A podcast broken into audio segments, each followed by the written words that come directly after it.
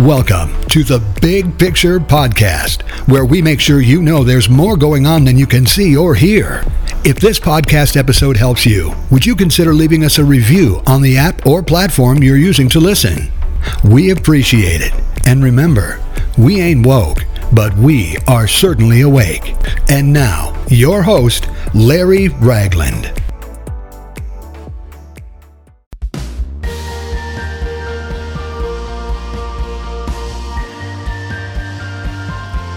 Pastor Paul Begley, and you're in for a powerful, I mean, powerful show today. This changed everything. Have you ever said that or had that moment or thought this through? Well, I'm serious when I'm getting ready to tell you. Uh, Bishop Larry Ragland is joining us again by popular demand because we got to know the rest of the story. And the story is so moving and so incredible, even. But wait till you hear it and how God brought him through. This changed everything. And some of you today, you may be going through a period of time in your life where it doesn't look like there's any hope or any way out. I'm here to tell you something. Jesus Christ can change everything. We'll be right back in just a moment. All right, folks. All right. All right. Now, this changed everything. Bishop Larry Ragland, Birmingham, Alabama, Solid Rock Church. What do you mean this changed everything? Well, I thought you. you. already had your defining moment. Oh. She already saw greatness in you. I'm beginning Now to what? learn. I'm beginning to learn. You just keep having defining moments, I guess, for I the guess. the rest of your life. But, but yeah, um, in the last program we talked about how you know God had re- had restored my life through those five words. I see greatness in you, coming from my my girlfriend, future wife at that time. Uh, and then here we are. You know, we're pastoring now. We we've got two children. We've gone through several building programs. Uh, God is opening the doors for me to preach the gospel all around and uh, everything I dreamed to do for the Lord, I was doing. I was so busy for the Lord uh, that I really began to neglect and couldn't see what I was neglecting, uh, mainly my wife and my children. And then, um, certainly, one night after a great revival meeting we had, people were saved, people were healed, miracles happened. It was tremendous.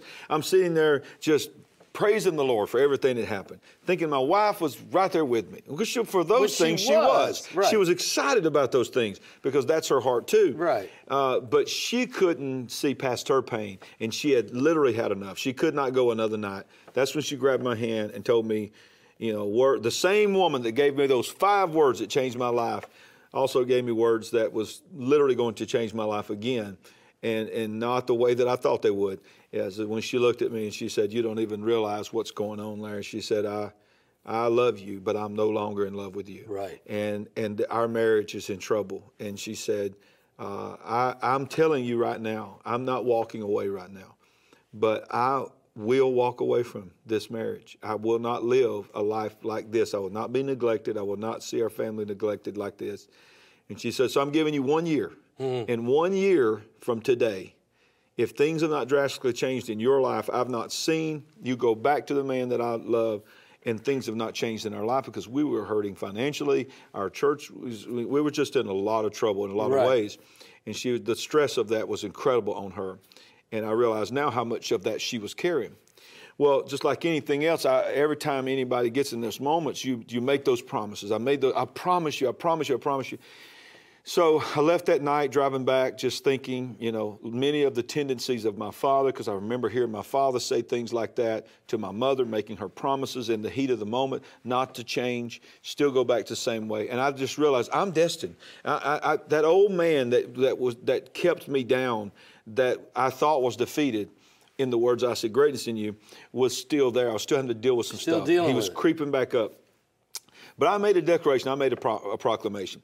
And that year, uh, it was towards the end of the year, I started declaring because 2007 was coming. Okay. To all the preachers, seven's the number of the Holy Ghost. Yeah, you yeah, yeah. It's seven's going to be the greatest year of your life. So the last half of 2006, I was saying, I'm telling you right now, for me and this church and you, 2007 is going to be the greatest year of our lives. 2007, New Year's- it's oh. going to be like heaven. yeah, I, yeah, I that's know, I right. know. You know, we, all did it. stuff. We, all, did, it. Yeah. So yeah. New Year's Eve night, 2007, it counted down. I proclaimed and spoke it over our life.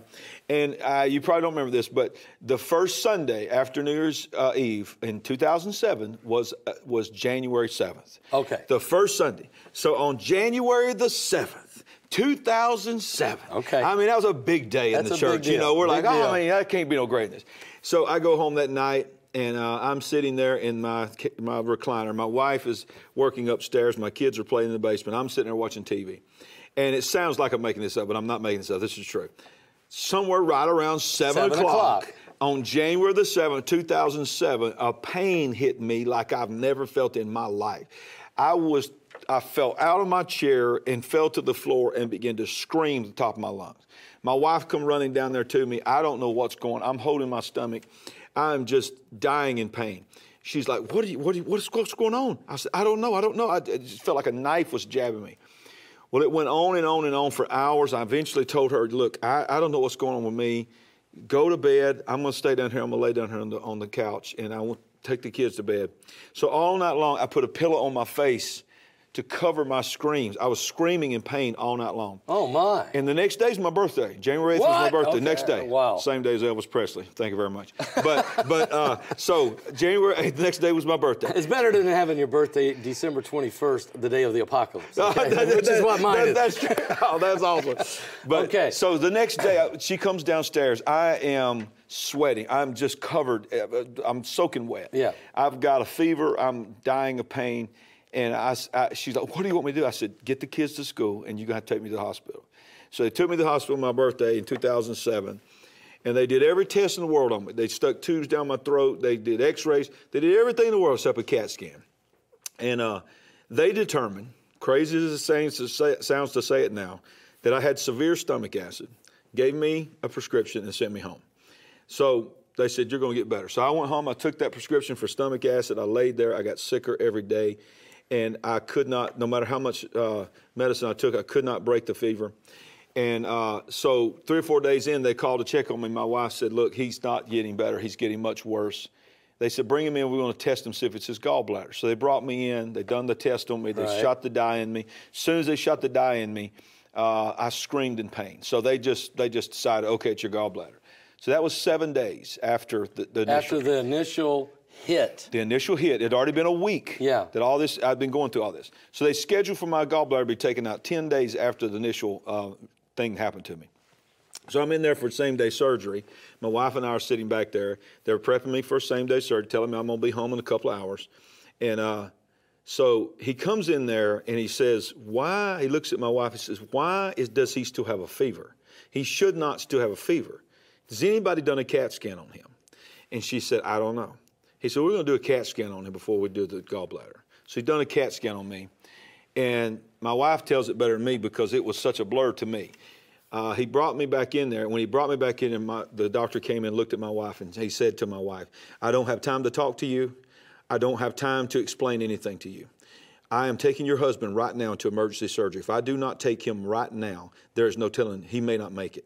So Wow. we're, we're like, we're looking at each I other thought it going, was a what? gallbladder. I thought What? it was a I thought my gallbladder." gallbladder's coming out. They, they was like, no, your appendix has ruptured, and I've never seen anything like this in my life. The doctor said The this. doctor said that. Wheeled me out.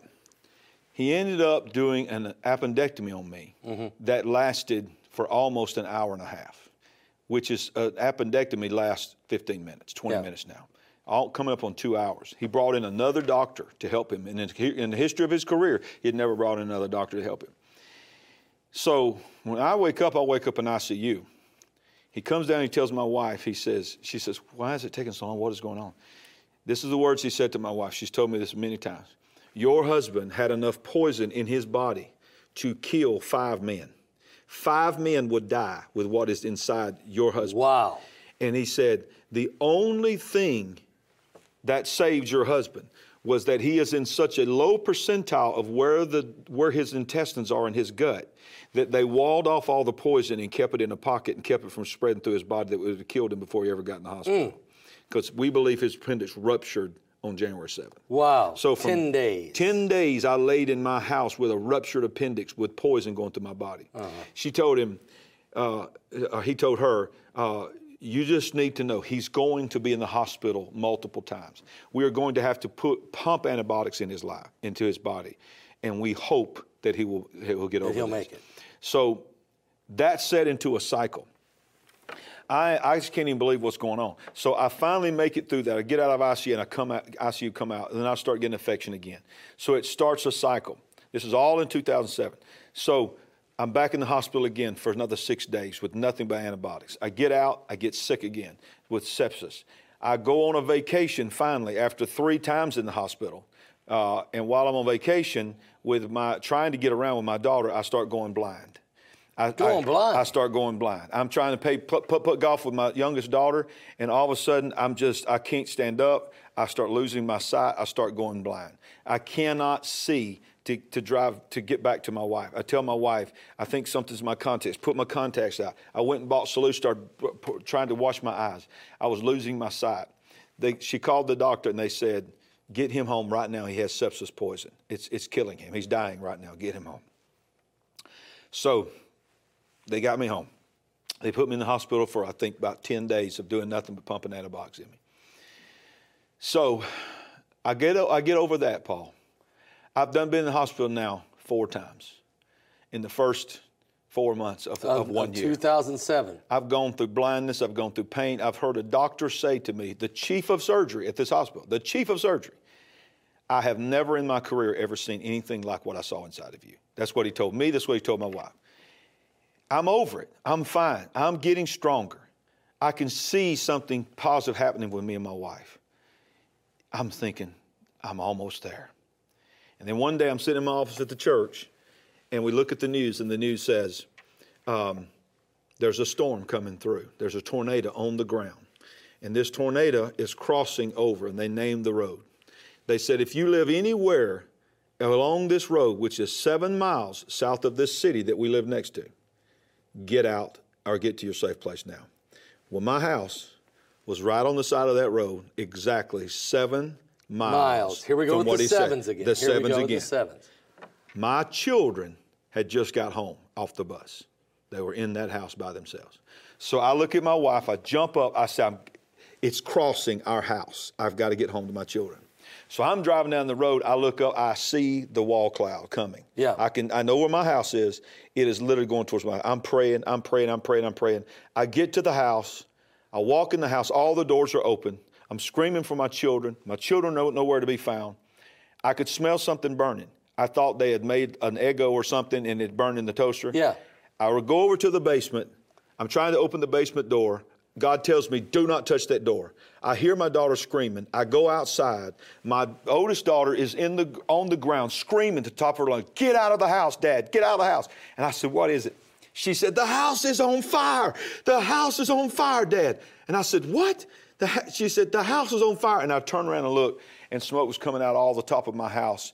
It was on fire. It was burning, and it was burning from the basement. And, and I, the Holy Spirit told me not to open that door. Yeah. I ran outside. There would have been a backdraft. It would have been a backdraft. As soon as I ran outside, I couldn't find my youngest daughter. My, he, I said, "Where is my youngest daughter? Where, where's, where's your sister?" She's at the neighbors. And before I realized it, Paul, the adrenaline kicked in. I ran across the field and leaped over a barbed wire fence. Just jumped. Took, just jumped it, just cleared it, trying to find my daughter. But when I did, I didn't realize I had ruptured my incision inside of me and created a hole in my intestines, which created the biggest obstacle of my life. While I'm standing there watching my house Burn. burn And a tornado on the and way. And a tornado on the way, poison has been released inside my body that would set me into motion of literally almost killing me. Stop, stop, stop, stop. Job! Job! Yes, yes, yeah. Job! Yes, yes. We'll be back in just a moment. All right, all right. I mean, I don't know if I'm watching the movie Twister or, or the or, or Backdraft. I don't know which one it is. Are you Kurt Russell? So I mean, tornado, fire, poison. Come on. What, Yeah, so- yeah. so how do we get out of Okay, so so as Paul Harvey would say, here's the rest of the story. Okay. All And there's more in the book than you're more even in the book. sharing with yeah, me. Yeah, I'm not even sharing. I'm really just touching it. I mean, there's so much more that happened. You know, I used to answer the phone. As Pastor Job, can I help you?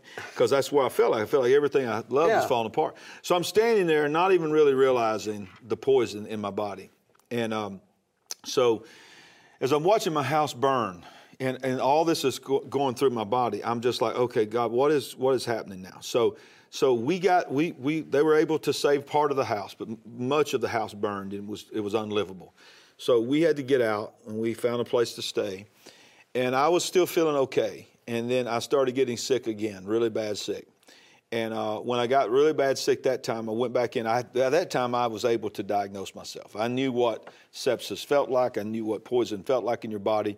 I knew I'd had an infection again. What I didn't realize is that when that poison had set up against my uh, intestine, uh, it had killed my intestine. So my previous time in the hospital before my house caught on fire, they had removed a foot of my colon and a foot of my small intestine. Wow. So when I jumped that fence, I ripped the stitches in my mm-hmm. colon loose. Mm-hmm. So everything that was coming in my mouth was never going beyond that spot. It was just Yeah. pouring poison all through my body. It was killing me. So they put me in the hospital, and they literally told me at first it's going to take about two or three days. They put a tube in the side to drain the poison.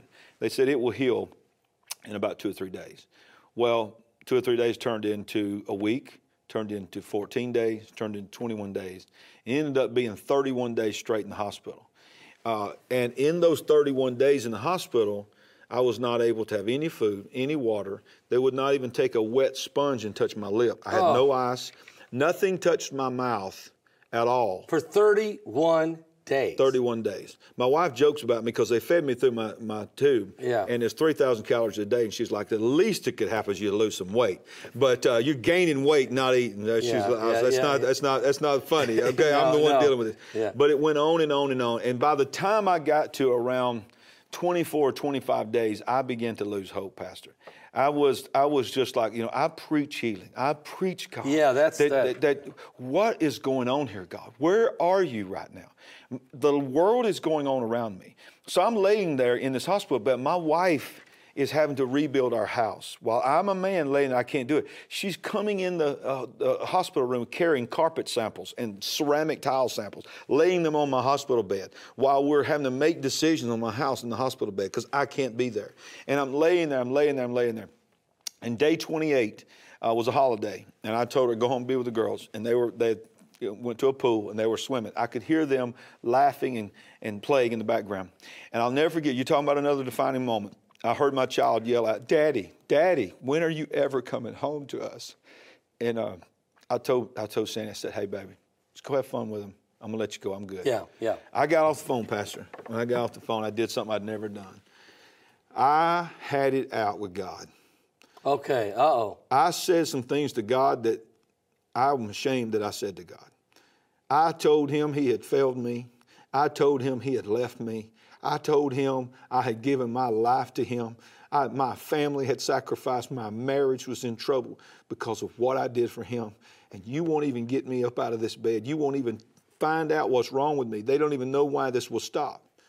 And I went on for about 25 minutes railing against him. Not a nurse came in, no one came in there. It was me and God. You know, Job, Job had a similar moment Yes, when he he, said, "Where are you? I, I, I cursed the day I was ever born." Yes, that, and that's where I That's was. That's kinda where you was at. That's where I was. Okay. I, I and, and I'm telling you, I gave it everything I had to God. There's only been a few times that I feel like I've heard God speak directly. And most time it's that inward witness. Right. But I heard the voice of God.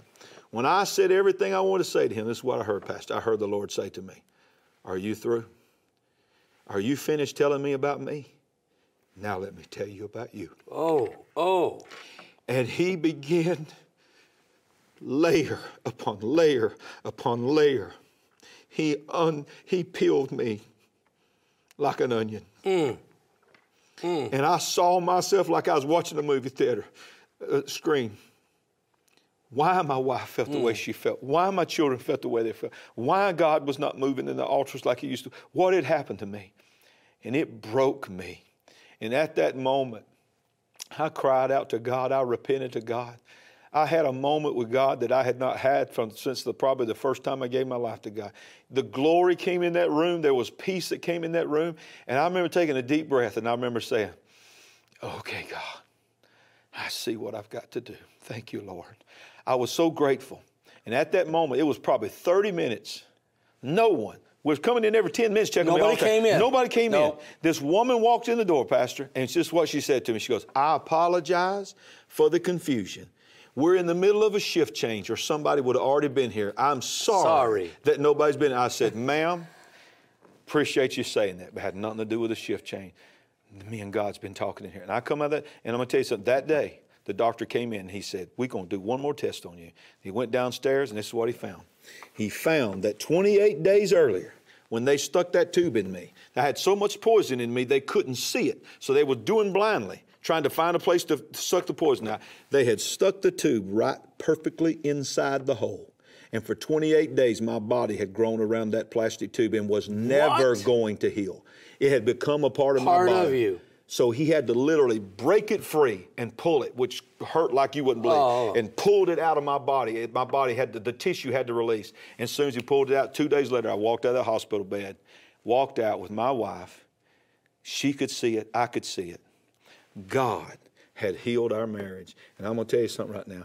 We are madly in love with each other. Oh man, I tell you, Come you, on, come on. that That's it. is the greatness right there. We are madly in love with each other. Oh, oh. I mean, with this, see, you know what? This proves that that love is the most strongest Yes. force on the planet. Yes. For God so loved the world, Yes. He gave His only begotten Yes. Son. Yes. That whosoever believeth in Him should not perish, but have everlasting, life. Everlasting right? life, yes. But the love, you know, the love between a man and a woman, the love for your wife, the same for me. Yeah. The love is incredible. She has seen me through Yes, all the issues and the breaking my neck and all that. Yes, yes. They there's something about there's something about that bond that uh, it's it's eternal. I'm starting to think it's an eternal bond. Yeah, come on, come on. I think it's beyond this this Yeah, world. yeah. I, I know it's till death do us part, but I'm, th- I'm telling you, I think sometimes, maybe all times, but certainly in my case, maybe yours. Yeah, come this on. thing is That's what eternal. I'm believing, baby. Okay, Come on, it's yes, eternal, yes, yes. and uh, we're we're blessed. I'll never forget the day, uh, not long after that, just in a casual conversation,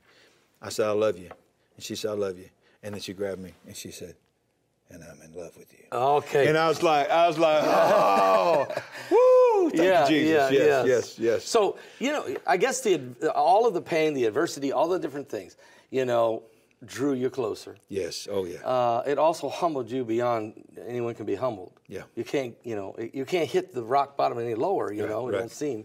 So I, I, I don't want to say what happened from there because this book is going to tell us Yeah. more about Oh, yeah. that. Oh, yeah. But certainly, what people need to know is that God is the God of more than enough. He's Yeah. the God of overcoming. yes, yes, absolutely. He likes to overcome Yeah. because he wants the glory. Yeah. Well, I've often said, and I'm sure many other preachers have said this too, the most powerful force on this earth, obviously, is the Holy Spirit. Amen. The second most powerful force on this earth is a man or a woman who knows who they are in God. Amen. And when you finally know who you are in God, nothing, absolutely nothing can stop you. Yeah. And and so for the first time in my life, I was, was I was a pastor, I've been pastor for years. I finally found truly who I was in God. I finally was at peace with myself. And, and then all of a sudden, not only did he hear my marriage, not only did he touch my family, my church began to be blessed. Oh, here we go. Everything your hands touch begins to Here be we blessed. go. You begin to see you've now positioned yourself what God's been trying, where God's been trying to get you, but you would not allow yourself to see yourself there. So it took me, and I hope it never takes you, viewers, and anyone to have to go through what I had to go through. But I had to go through, pardon me for saying this, pure hell on earth Yeah. to finally realize, God, you do have your hand on me. And I'm so thankful that He said to me, Now let me tell you about you. Because when He did that, it showed me He knew it all. Yep. He, but he still loved me. Yep. He did He not never judge left me. you either. He never left me. He said, Son, I know every one of your failures. I'm going to point them out not because I judge you, but to tell you that is not who you are. Amen. I know this is who you think you are, Amen. but here's where you failed. Here's where I need you to repent, and here, watch what I'm about to do with your life. And it changed my life forever. Folks, we'll be right back with more of Bishop Larry Ragland in just a moment. All right, folks. All right. Can I say it again? Get the book. I see greatness in you. Go right now to larryragland.com. That's larryragland.com. And get the book ordered. Larry, where can they find the book? They can they can get it there at larryragland.com. They can act- actually also go to iseegreatnessinyou.com. Uh, and you know anywhere books are sold, you can order them through Amazon. All the normal places they're there, or you can go directly to our website. All right. And let me say, folks, uh, I want to just quickly say to you get ready because next week we're going to talk a little bit, we're going to talk a lot about I see greatness in the church. Yep. And what about the end time revival? Yes. And what does this all mean? Yes. And folks, let me say, go to my website at paulbegleyprophecy.com. Find out about everything that was going on in our ministry. It's amazing.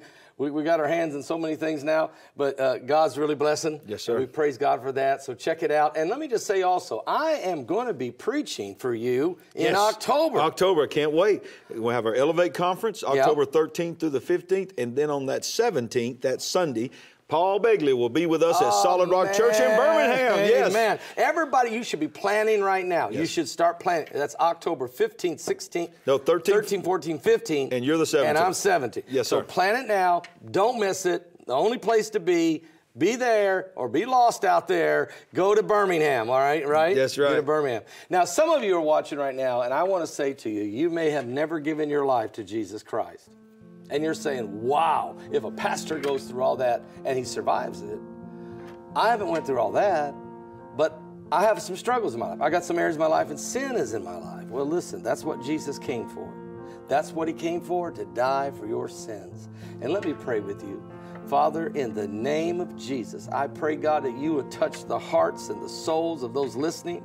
Lord, that you will forgive us of our sins and cleanse us and make us a new creature in Christ. And we believe this all in Jesus' precious name. Amen. Amen. And amen. Amen. Bishop? Yes. Come back one more week. I'm doing it. I'm one here. more I'm- week. I can't One wait. more. I Okay. can't wait. See you next